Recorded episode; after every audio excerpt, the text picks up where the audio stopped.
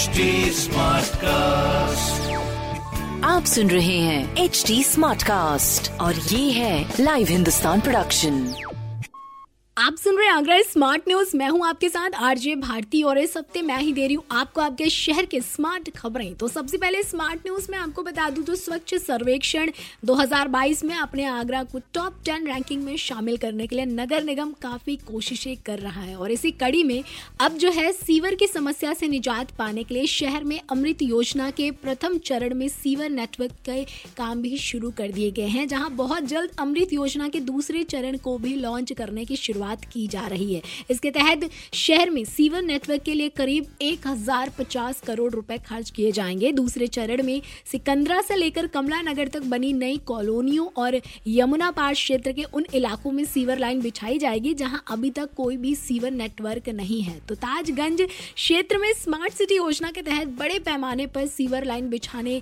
का काम किया जा रहा है। इसके तहत जल्द निगम ने पेयजल और सीवर योजना के लिए बड़े प्रस्ताव भी तैयार किए हैं जिसके अंतर्गत 600 करोड़ रुपए के प्रस्ताव नरदान जोन के लिए बनाए गए हैं, जहाँ नरदान जोन से सिकंदरा से लेकर कमला नगर बालकेश्वर तक आउटर क्षेत्र के सीवर बिछाने का काम किया जाएगा और करीब 450 करोड़ रुपए से ईस्टर्न जोन में सीवर लाइन लगाई जाएगी। तो बहुत जल्द स्मार्ट सिटी के तहत अपने ताज नगरी के जिन इलाकों में सीवर प्रॉब्लम लोगों को फेस करनी पड़ रही थी, उससे उन्हें निजात मिलेगा। दूसरे स्मार्ट न्यूज़ में आपको बताऊँ तो बीहड़ में अब 20 जगह स्मार्ट क्लासेस लगाई जाएँगी। हाँ जी, जैसा कि चंबल के किनारे जो गाँव बसे हैं, जहाँ बरसात के कारण लोग महीने तक अपने गाँव से बाहर नहीं निकल पाते और यहाँ रह रहे बच्चे, जिनका स्कूल जाना भी पॉसिबल नहीं हो पाता, ऐसे में उनके एजुकेशन को ध्यान में रखते हुए पिनाहट में बीहड़ किनारे 20 स्कूलों में स्मार्ट क्लासेस शुरू किए जाएँगे और ये ज़िले का ऐसा पहला ब्लॉक होगा, जहाँ 10 स्कूलों में ऑलरेडी स्मार्ट क्लासेस शुरू हो चुके हैं। तो अब यहाँ रह रहे बच्चों को स्कूल मिस नहीं करना पड़ेगा और वो भी स्मार्ट टीचर्स और क्लासेस के बीच स्मार्ट एजुकेशन ले सकेंगे। खैर बात करें डॉक्टर भीमराव अंबेडकर यूनिवर्सिटी की तो 2021-22 के फाइनल एग्ज़ाम्स और BA, BSc, BCom first semester के तो फाइनल एग्ज़ाम्स के फॉर्म भरने की आखिरी तारीख को बढ़ा दी गई है।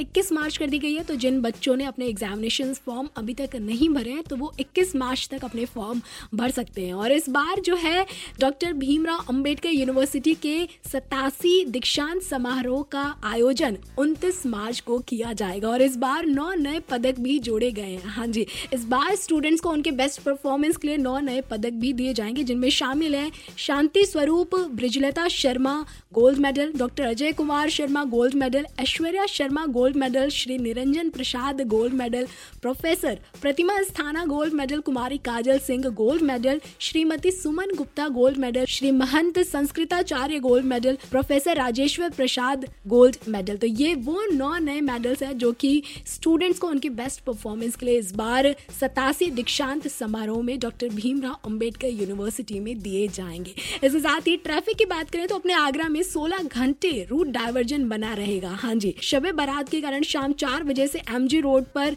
सेंट जोन से कलेक्ट्रेट तक वाहनों का आवागमन प्रतिबंधित रहेगा। वाहनों का रूट डाइवर्जन करके ही निकाला जाएगा। वहीं शाम को सीमा में भारी वाहनों का प्रवेश भी नहीं होगा।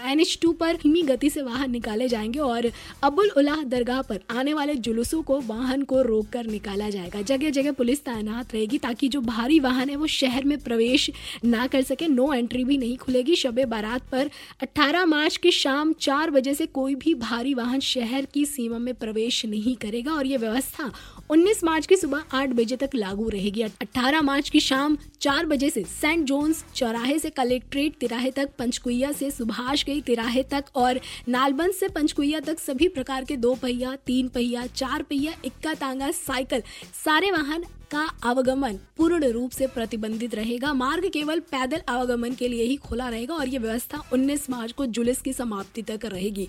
तो बात करूँ मैं अगर ग्वालियर की तरफ़ से आगरा आने वाले भारी वाहनों की तो रोहता नहर से रोहता, दिग्नेर मार्ग, एकता चौकी, तोरा चौकी, इनर रिंग रोड होकर जा सकेंगे। मथुरा की तरफ़ से आने वाले वाहन एन से फिरोजाबाद की तरफ़ निर्बाध रूप से जा सकेंगे और इसी प्रकार फिरोजाबाद से मथुरा की तरफ़ वाहन जा सकेंगे। और इस बार होली के मौके पर ताज राज नगरी में सैलानियों का भी आना प्रतिबंध रहेगा। तो ऐसी खबरें जानने के लिए पढ़ सकते हैं हिंदुस्तान अखबार। कोई सवाल हो तो ज़रूर पूछिएगा on Facebook Instagram and Twitter हमारे हैंडल है at the rate H T smart cast और ऐसे पॉडकास्ट सुनने के लिए log on to W W W dot H T smart cast dot com smart cast आप सुन रहे हैं एच डी स्मार्ट कास्ट और ये है लाइव हिंदुस्तान प्रोडक्शन